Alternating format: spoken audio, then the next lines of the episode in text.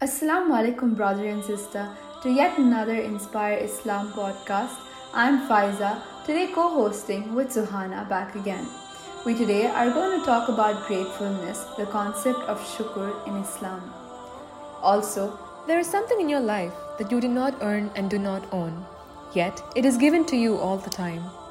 This thing is this moment and the next moment and all of the moments of your existence. There are no good reasons to show that you own these moments of your existence. You did not create the world and the life that it contains, including your own. Reasons to show that you have earned these moments or that you deserve another moment in life. Such a blessing can never be acquired or repaid by someone who doesn't even have the power to create a single fly and is a being that is dependent and needy. According To Islam, one of our foremost duties is to be grateful to God for all of His blessings. We can describe three levels of thankfulness 1. To realize and appreciate all blessings by and within the heart. 2. To say thanks with the tongue. And 3. To express gratitude by doing righteous deeds. In other words, the first level is the appreciativeness and gratefulness that we feel in our hearts. Then we fortify that thankfulness through our speech. And the third level is when we prove by our deeds that we are truly thankful to God. The heart and essence of Islam. It is also the key to attraction, abundance, prosperity, peace, and success in one's life. We can say that gratitude and shukr are the most important aspects of Islam. We as Muslims should always be thankful to Allah for all the blessings that given by Him he is the creator of this world alone, and also He is the most merciful one of all His human mankind. As we open the Quran, the first chapter starts with Alhamdulillah, which is generally translated as All praise is for God. In reality, the word Alhamdulillah signifies gratitude in our everyday lives. God gives us an example in the Quran. We endowed Luqman with wisdom. Be thankful to God Whoever gives thanks benefits his own soul, and as for those who are thankless, God is self sufficient, worthy of all praise. Recognized with the title of the wise just because he is thankful to God.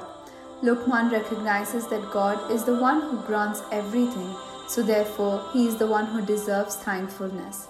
May God give us wisdom to give thanks for all blessings by which we survive and thrive day after day. Gratitude cultivates happiness and well being. Some of the benefits of gratitude are listed below that we should know so that if anyone is there who is not thanking Allah, should start shukr. Better relationship with Allah. Gratitude is one of the most beloved characteristics of Allah Almighty. Being thankful is the best way to get closer to Allah subhanahu wa ta'ala. Prosperity in life Gratitude or thankfulness is a quality that will lead to success both in this life and in the next, that will never be going on to an end. Allah subhanahu wa ta'ala promises us mercy and an increase in His favor upon us if we are grateful. Seeking pleasure of Allah, we Muslims spend all our lives to get the pleasure of Allah, and gratitude is one way to do so not only in this life but also in the hereafter, when we will express is to Him for His blessings. Shukr is the best mean to attain the pleasure of Allah. Reduce materialism and boost sympathy. Ultimate happiness does not rely upon worldly possessions.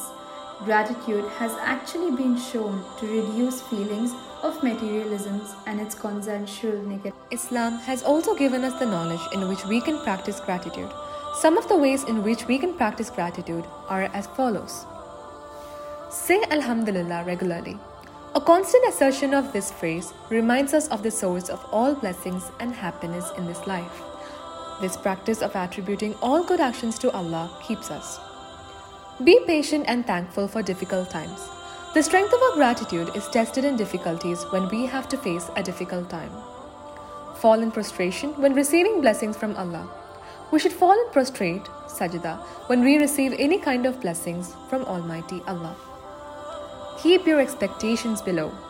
Always admire those who are below than you, means who don't have enough like you, and instead of comparing oneself with others, always shukr to Allah for whatever you have. We should be thankful to Allah for all His blessings because there are many people who don't have that much. gratitude is the best way to please Allah and thank Allah. Don't be too picky and entertain others. Insensitivity to others' people's preferences and inability to accommodate others is a sign of selfishness, arrogance, and ungratefulness.